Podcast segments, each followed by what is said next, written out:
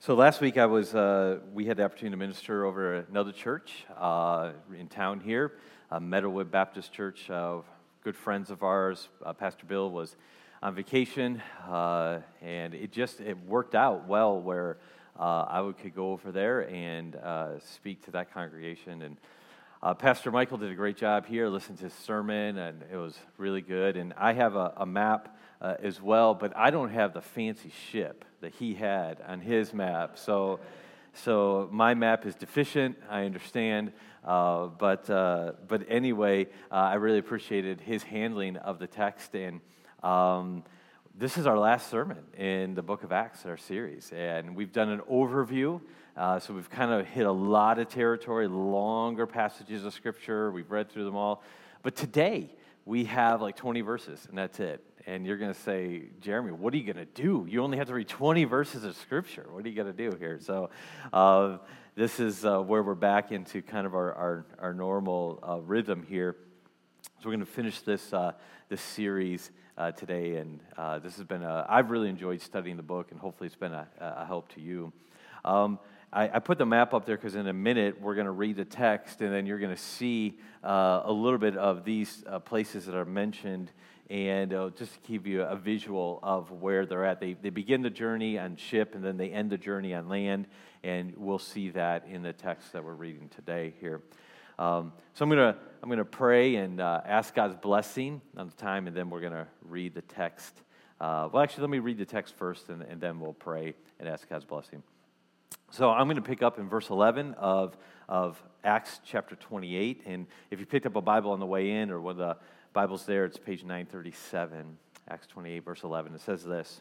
It says, now after 3 months, remember they were on the island of Malta. Now after 3 months, we set sail in a ship that had wintered in the island, a ship of Alexandria with the twin gods as figurehead.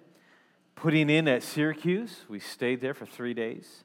And from there, we made a circuit and arrived at Regium. I'm thinking that's how you pronounce it. And after 1 day, a south wind came up, or sprang up, and on the second day, we came to Petolia. I'm guessing on that pronunciation as well. There we found brothers and were invited to stay with them for 7 days. And so we came to Rome. And the brothers there, when they heard about us, came as far as the Forum of Epitus and the Three Taverns to meet us. And seeing them, Paul thanked God and took courage. When we came into Rome, Paul was allowed to stay by himself with a soldier that guarded him. After 3 days, he called together the local leaders of the Jews, and when they had gathered, he said to them, brothers, though I have done nothing against our people or the customs of our father, yet I was delivered as a prisoner from Jerusalem into the hands of the Romans. When they had examined me, they wished to set me at liberty because there was no reason for the death penalty in my case. But because the Jews objected, I was compelled to appeal to Caesar, though I had no charge to bring against my nation. For this reason, therefore, I have asked to see you and speak with you, since it is because of the hope of Israel that I'm wearing this chain. And they said to him, we have received no letters from Judea about you, and none of the brothers coming here have reported or spoken any evil about you. But we desire to hear from you what your views are, for with regard to the sect, we know that everywhere it is spoken against. When they appointed a day for him, they came to him at his lodging in greater numbers. And from morning till evening, he expounded to them, testifying to the kingdom of God and trying to convince them about Jesus, both from the law of Moses and from the prophets. And some were convinced by what he said, but others disbelieved. And disagreeing among themselves, they departed after Paul had made one statement, and here's the statement. The Holy Spirit was right in saying to your fathers through Isaiah the prophet, and he quotes Isaiah, go to this people and say, you will indeed hear but never understand. You will indeed see but never perceive. For this people's heart has grown dull, and with their ears they can barely hear. And their eyes they have closed, lest they should see with their eyes and hear with their ears and understand with their heart and turn, and I would heal them. Therefore, Paul says, let it be known to you that this salvation of God has been sent to the Gentiles, they will listen.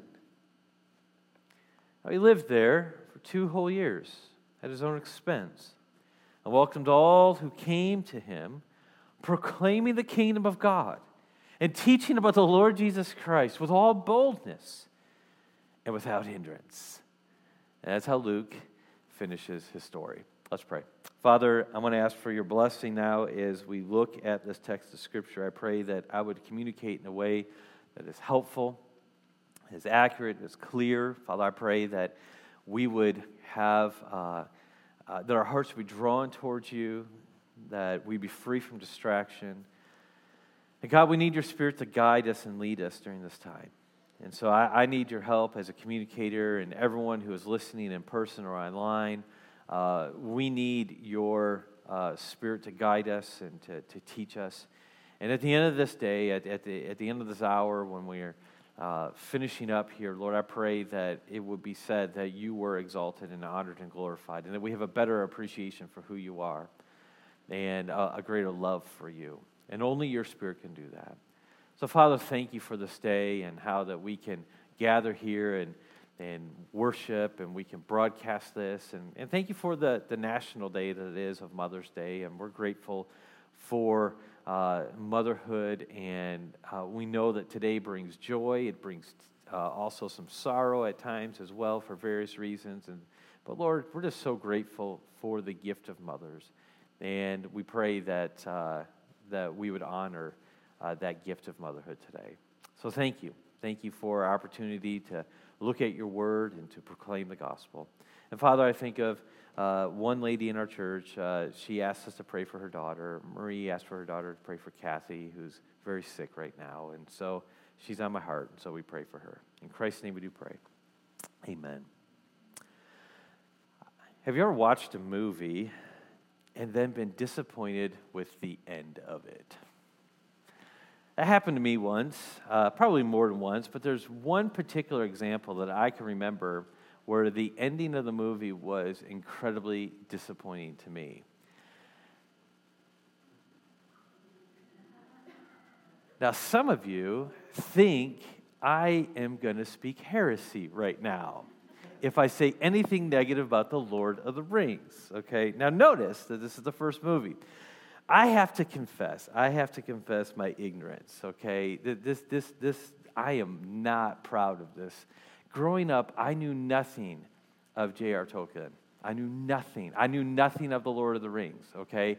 I don't know how I lived in that bubble. I don't know how I was sheltered. I don't know how that happened.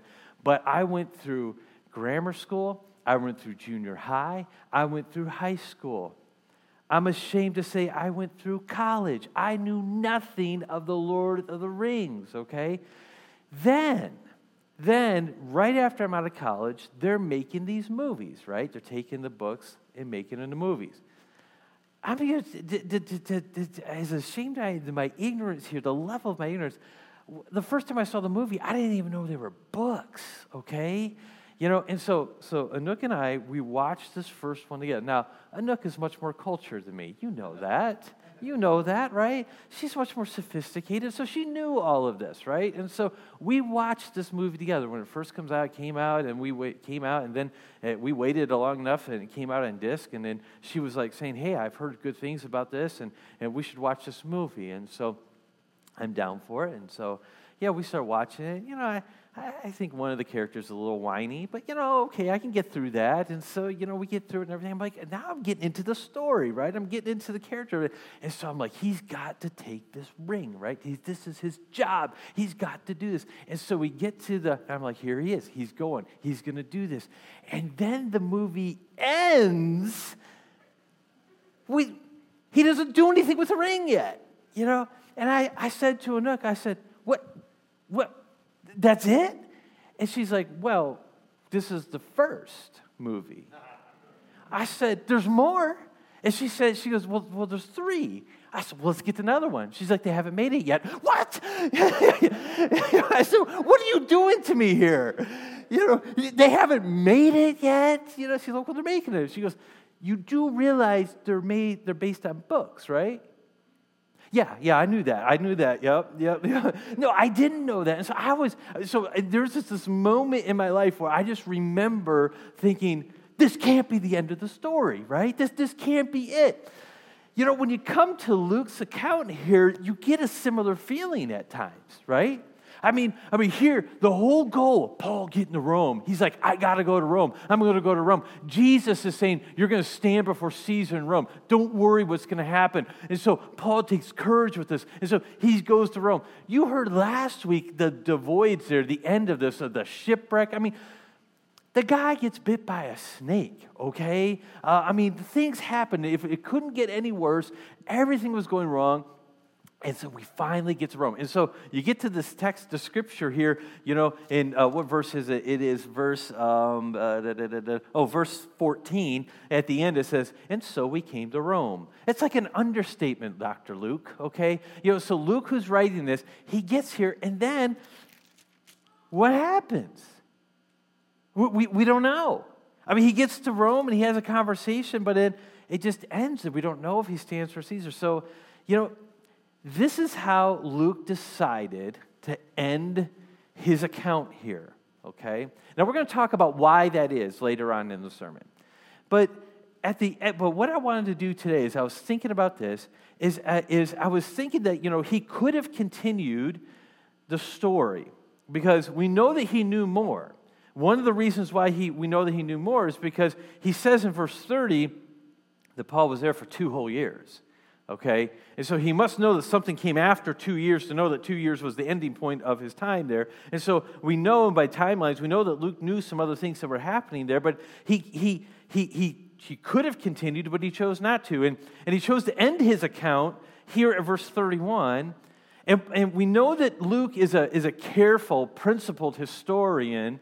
And so we can only assume that he had very intentional reasons for ending the account right here where he did. And so this really got me to thinking as I was studying for the sermon today. I was thinking, you know, when our story is done, or at least an account of it, what would be said of us as a church here? What would I love for us to be said of us? When someone ends the account of us, or our story does end, or at least the chronicle of it, like that point up into this history, if someone were to write about our history and then end it at a certain point, what would I want them to say of us? What would I want them to say about me? And so I think this text helps us with this. And so here's what I'm going to do. I'm going to share 4 things that I believe that I just really is my desire that when our story is told as a church, this is what I'd love for it to be said of us, okay? And it's only going to happen by God's grace. So 4 things, when our story is told, what should be said of us looking at this text here? First of all is this, that God receives the credit and the glory, okay? I want that to be said of our church. So no matter what happens in our church, if anything positive happens, we understand it's not because of personality. It's not because of wisdom or skill. God can use those things, but ultimately it is about God's glory, and he gets the credit, and he gets all the praise. Now, how do I get there? Okay, well, first of all, in verse 11 of the text that we read here, Luke, being the careful historian, he puts a detail in there. You don't really think much about it. But if you look at verse 11, it says that after 3 months, they set sail in a ship that had wintered in the island, on the island, and the ship was of Alexandria. And it says, with the twin gods as a figurehead. Now, why would Luke include that in his story there? Why would he include that? Well, because those were the gods of navigation, okay? This was the gods of Castor and Pollux. They were twin gods under the constellation of Gemini. And Gemini was considered good fortune to the sailors. And then these 2 gods in front of the ship would have been saying, hey, we want you to get us safely to our voyage. And so Luke here, I believe, kind of sarcastically is including this detail in here to say, listen, here, you know, they got to Rome. Now, remember what had just happened. They had just spent a shipwreck. They were going through a shipwreck. They had to be wintered there. They went through, you know, Paul being bit by a snake and all this stuff. And speaking of that instance, go back in chapter 28 in verse number 4, it says that when the native people saw the creature hanging from his hand, they said to one another, no doubt this man is a murderer, Though he has escaped from the sea, justice has not allowed him to live. And so they said that one of the gods, even though he escaped the sea, escaped the shipwreck, one of these other gods was bringing judgment upon him. So they're looking to these other gods here.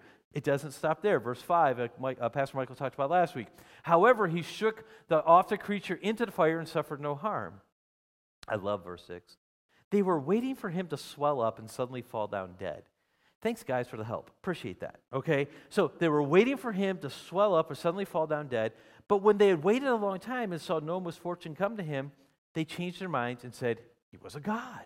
So here we have Luke putting in his account here these references to people giving credit to false deities. And I think he's doing this as a way of irony, as a way of sarcasm, of just hinting to his readers and saying, listen, we know how that Paul gets to Rome. We know that it's not because he skirted the God justice. It's not because he himself is a god. We know it's not because of these twin gods of Castor and Pollux on the ship. We know that that's not why that he got to Rome. It is because God was unfolding his plan. And so we see this is that there will always be the temptation to take credit away or to give credit to someone other than God. There will always be that temptation. And we are not above that. There will always be the temptation for us to think of if something good is happening in our church, it's because of our wisdom or our planning, or it's because of our personalities or our skill or something like that. The reality is, my friends, is that nothing can be further from the truth. God alone. If anyone's writing a chapter about our church and our story, may it please always include that God gets the credit and glory for anything that happens here. Because it is Him and Him alone. We often credit success in our own lives to maybe our financial savviness or our wisdom or our hard work ethic or our good parenting skills.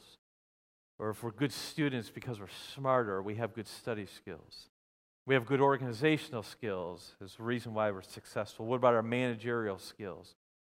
Not to be true, to be fair, God uses and He gives those abilities. And if we have those abilities and those skills, we need to use them, and God expects us to use them. But be sure that we always need to recognize where they come from. If you are a good manager at work in your workplace and you are a good leader, understand that that comes from God alone, and He deserves the credit and glory for that.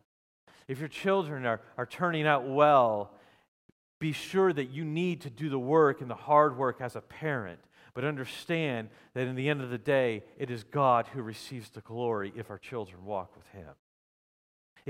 If we've done well in the world in any capacity at all, if we have good relationships, understand that we need to use the skill sets that God has given to us, and we need to work hard at that. But understand, ultimately, God gets the glory and the credit. So anything good that can come from this church is because of God's gracious and His gracious working through us here.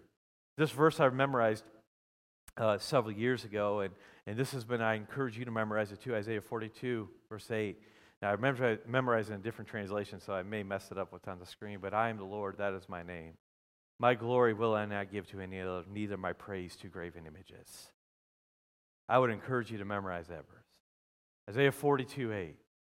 You know, when we're tempted to start feeling our chest start puffing up a little bit, and we start thinking of pride in our lives of like, yeah, success, things are going well because I've done this and I've planned ahead and I've done this.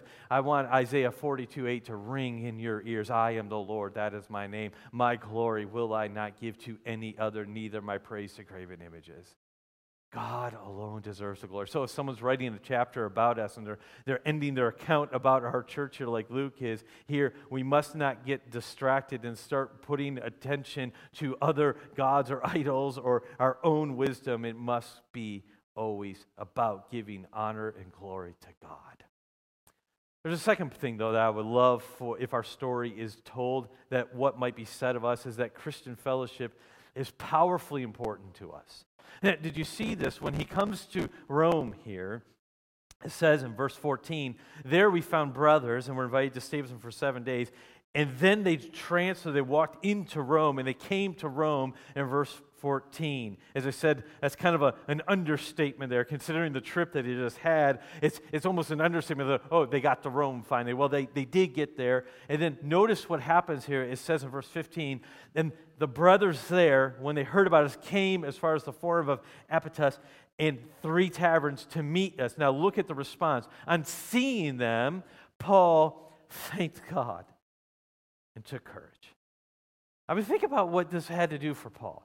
Now, we know that Paul didn't start the church in Rome, and there's a lot of questions about when the church in Rome actually started. I think back in Acts chapter 2 and Pentecost, we know that there was visitors from Rome there at Pentecost when that event happened, and so my suspicion is that that's what they came back to Rome, and they preached the gospel, and they reported what they saw, and that's how the church started. We don't exactly know, but we do know that here when Paul first gets to Rome, there's already Christians there, and it is encouraging to him.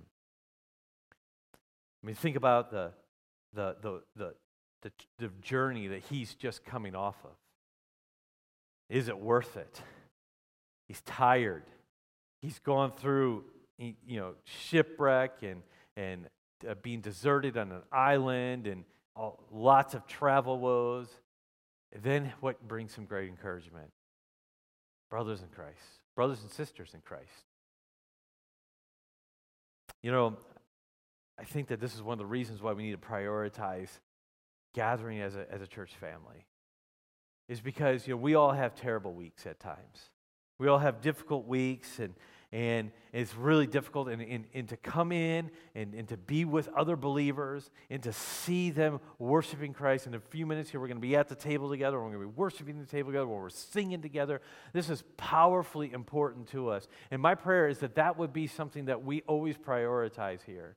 Now, I understand there's complexities and things like that, and I'm not saying that anytime you miss church, you're sinning. That's not my point. I hope you don't take it that way. My point is that I pray that we are a church that prioritizes Christian fellowship and being together. And it's not just what you can get out of it, but think about how that you are a blessing to other people. And so just by virtue of showing up, many times you are an encouragement to people. I know I've shared this before, is sometimes people have asked me, they said, how can we encourage you, Pastor? And usually I say two words, show up. That is encouraging to me. It's not because we're trying to get a certain number here or we're trying to, get attendance records or anything. That's not the point. The point is that when we get together and we're hearing singing together and we're seeing people interact together, and we're sharing each other's burdens, and we're worshiping Christ together, that is immensely encouraging to other believers.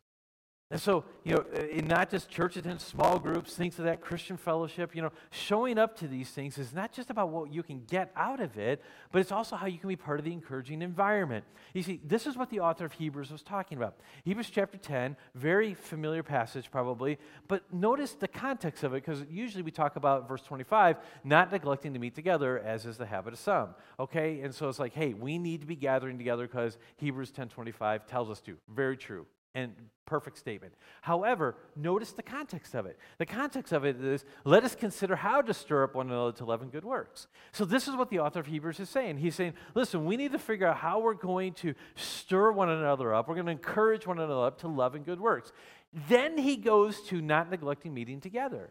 He says, that's how we do this. This is how we encourage one another to do good works and to live out the Christian life in love, is by gathering together, as is the habit of some, but encouraging one another, and all the more as you see the day drawing near. And so we see from this text here, we see the pattern all of Scripture, but this very explicit text here is that there is, when we get together, there's just an encouraging environment that you are participating in. Even if, it's not so much about that you didn't get much out of that particular church service that day. That's going to happen at times. There's going to be times where, maybe the sermon didn't really resonate. Maybe the songs weren't your favorite choices or something like that. Maybe you're just kind of having an off day or something like that. But understand that it's much more than that. Being together, being in Christian fellowship with one another is about you helping create the environment that's going to encourage other believers. So it's much more than just what can I get out of it. Of course, that is something that would be, we hope that everyone gets something out of each church service. But it's not always, that's not always going to happen, just for various reasons. And so, like, when people tell me, they're like, I know I haven't been to church in a while or something like that, under normal circumstances. And they'll say, but I listen to your sermons online. Some people say that.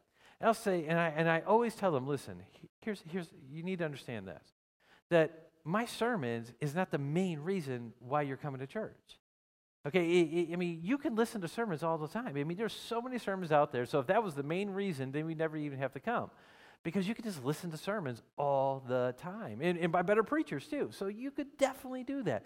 But that's not the main reason why you're part of a church family. That's not the main reason why you gather together, is to listen to a sermon, although that's a big part of it, okay? Because I'm trying to encourage us right now and give us, so we're learning together and we're going through the same things together. There's lots of value to that.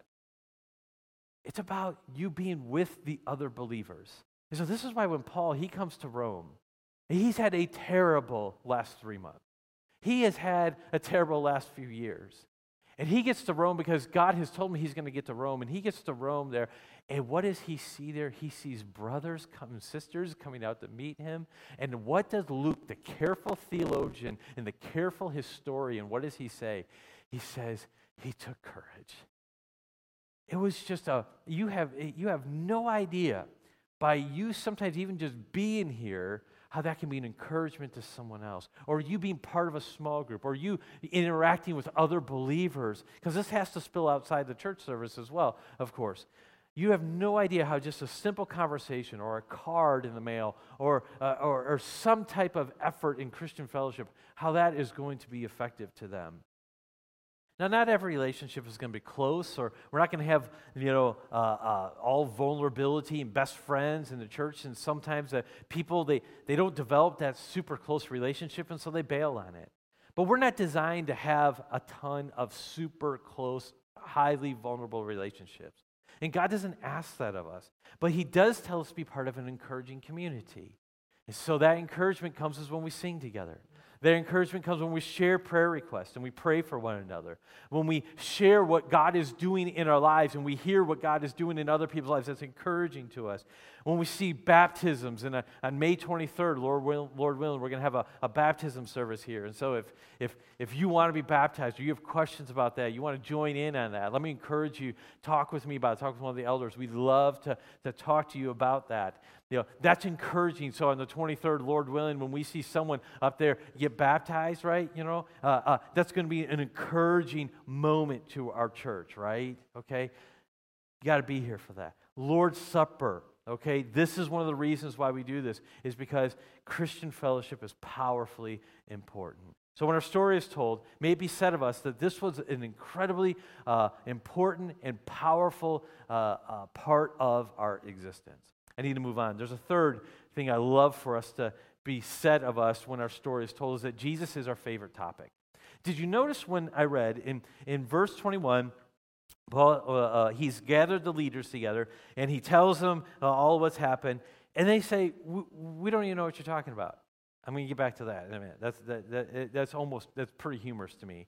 Is we don't know what you're talking about. But, verse 22, we desire to hear from you what your views are, for with regard to the sect that we know that everywhere is spoken against. So they said, listen, we don't know what you're talking about as far as these people wanting to throw you in jail and stuff, but we've heard about this religion, okay, that's popping up, and it's being spoken against. Tell us about that, okay? What does Paul do at that moment? He doesn't spend a lot of time talking about religion and the structure. What does he do? Look at verse 23. They appointed a day for him. It says, from morning till evening, he expounded to them, testifying about what? The kingdom of God, and trying to convince them about Jesus from both the law and the prophets. And then in verse 30, he says that Luke, he ends the book by saying that he was teaching about the Lord Jesus Christ with all boldness and without hindrance. And so Jesus was Paul's favorite topic here. He loved talking. He was asked to talk about a religion, and he's talking about Jesus. He's talking about what Jesus has done, And he just cannot stop but talking about it from morning till evening. You look at all of Paul's sermons, he's always going back to Jesus. You look at the sermons in the book of Acts and the speeches in the book of Acts, it ultimately comes back to Jesus. And the reason why is because Jesus is the most important topic we could ever talk about. But here's the other reason, is this. Whatever we love the most, we talk about the most. Whatever we love the most, we find it the easiest to talk about, okay? And so here, Paul, he's not going to talk about all the religion and all this stuff and, how they do this and do that and everything. He says, you need to know about Jesus. There is no religion without Jesus. So we're going to talk about Jesus. We're not going to talk about why all this stuff is bad over here and everything. No, let me walk you through the law. Let me walk you through the prophets, and I want you to see Jesus here. I want you to see how Jesus fulfills these things. And so, the question that I would have for us today is: does Jesus so capture our attention and interest that we can't help but talk about him? Does he so capture our interests and so capture our affections and so capture our attention that we just love talking about him and what he's done for us and what he's doing in this world? So let me just encourage us that this is what is going to be a sign of a healthy church, is if we love Jesus Christ, okay? And not just intellectually, not just like, okay, yes, I know he died for my sins, of course, but that's got to spill over into what we talk about, right? I love talking with little kids sometimes, right? Okay, and kids can have this, and I've ministered kids for a long time, and then I teach, 5th, 6th, and 7th grade at a school, and so I love kids. But here's the deal, one of the things with kids is like, if you tell them something, okay, if you say, hey, we're going to hit Culver's sometime this week for ice cream, or custard, excuse me.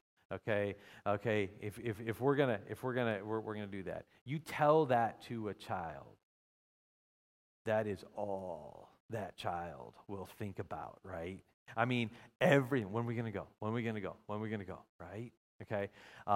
Is today? Well, I don't think we can do it today. What about tomorrow? Okay. Possibly tomorrow. Okay. It's almost like hey, we got to get this written down here. Okay. If my people need to talk with your people, we're going to get this thing nailed down, right? Okay. We got to get this nailed down when we go into Culver's, right?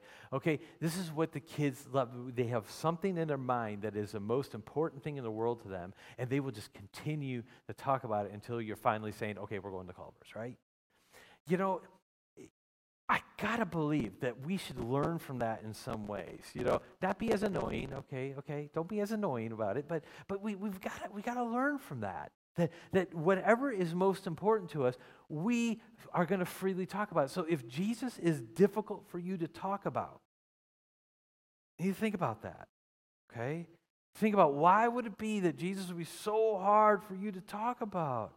I don't understand it. If Jesus is the one who died for you and he's given everything for you and he loves you and he's ministering to you and he's ever lives to make intercession for you if you're a believer in Christ and your whole hope is on him and you say, I know that I can only get to heaven through him and what he did on the cross and my only hope is in him. If you truly believe that, why in the world is he so difficult to talk about? And so Paul was like, every conversation he had, it was, man, let's talk about Jesus. Let's talk about Jesus. It didn't matter if he felt like he was going to be ostracized. It didn't matter if he felt like he was going to be looked down upon. It didn't matter if he thought he was going to lose his freedoms or his job. It didn't matter if he thought he was going to lose his life. He was going to talk about Jesus. You say, well, he's an apostle. He's a preacher. That's not me. That's not my calling. On what basis do you have that opinion? On what basis do you formulate that opinion that, well, that's okay for Paul, but it's not my responsibility either? Of course we need to be winsome. Of course we need to be wise and all that stuff. I get it. I know some of the arguments are going through your heads right now. I get it. But the major point is this. If we truly love Jesus, we're going to talk about him. And may it be said of us that this was a topic that we just love to talk about all the time because Jesus so captured our attention, our interest, that we couldn't help but talk about him. There's one more. May it be said of us, if our story is told, that our story is ultimately not about us. Back in 28 here, in verse 21, he says, he's told them, hey, the Jews, he's given them the thumbnail sketch of what's happened and why he's wearing the chains. Verse 21, we have received no letters from Judea about you, and none of your brothers coming here have reported spoken any evil about you. There's some irony here of that they have no idea what Paul is talking about when he gets there. Now, there's some reasons for that. Probably Paul was on one of the first ships there.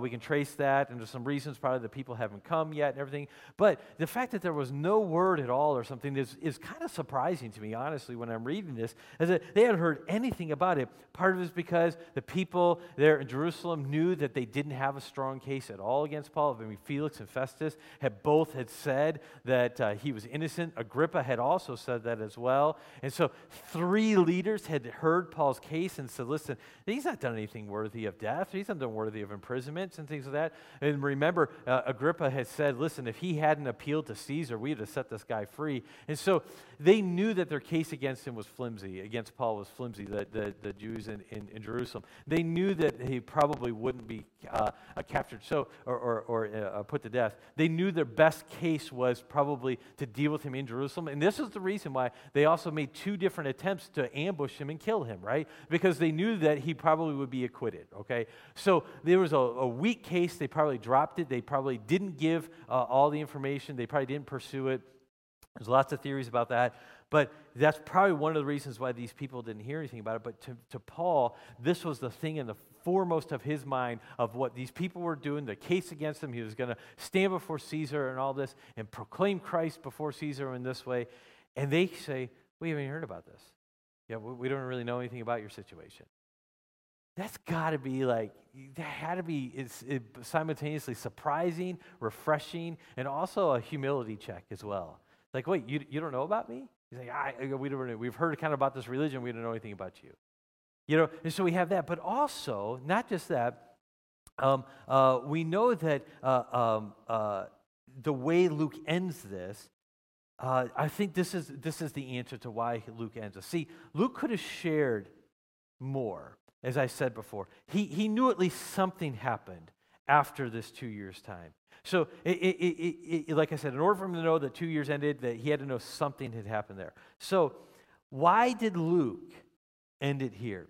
Why? There's so many questions. Did Paul stand before Caesar? Was he killed? Was he set free?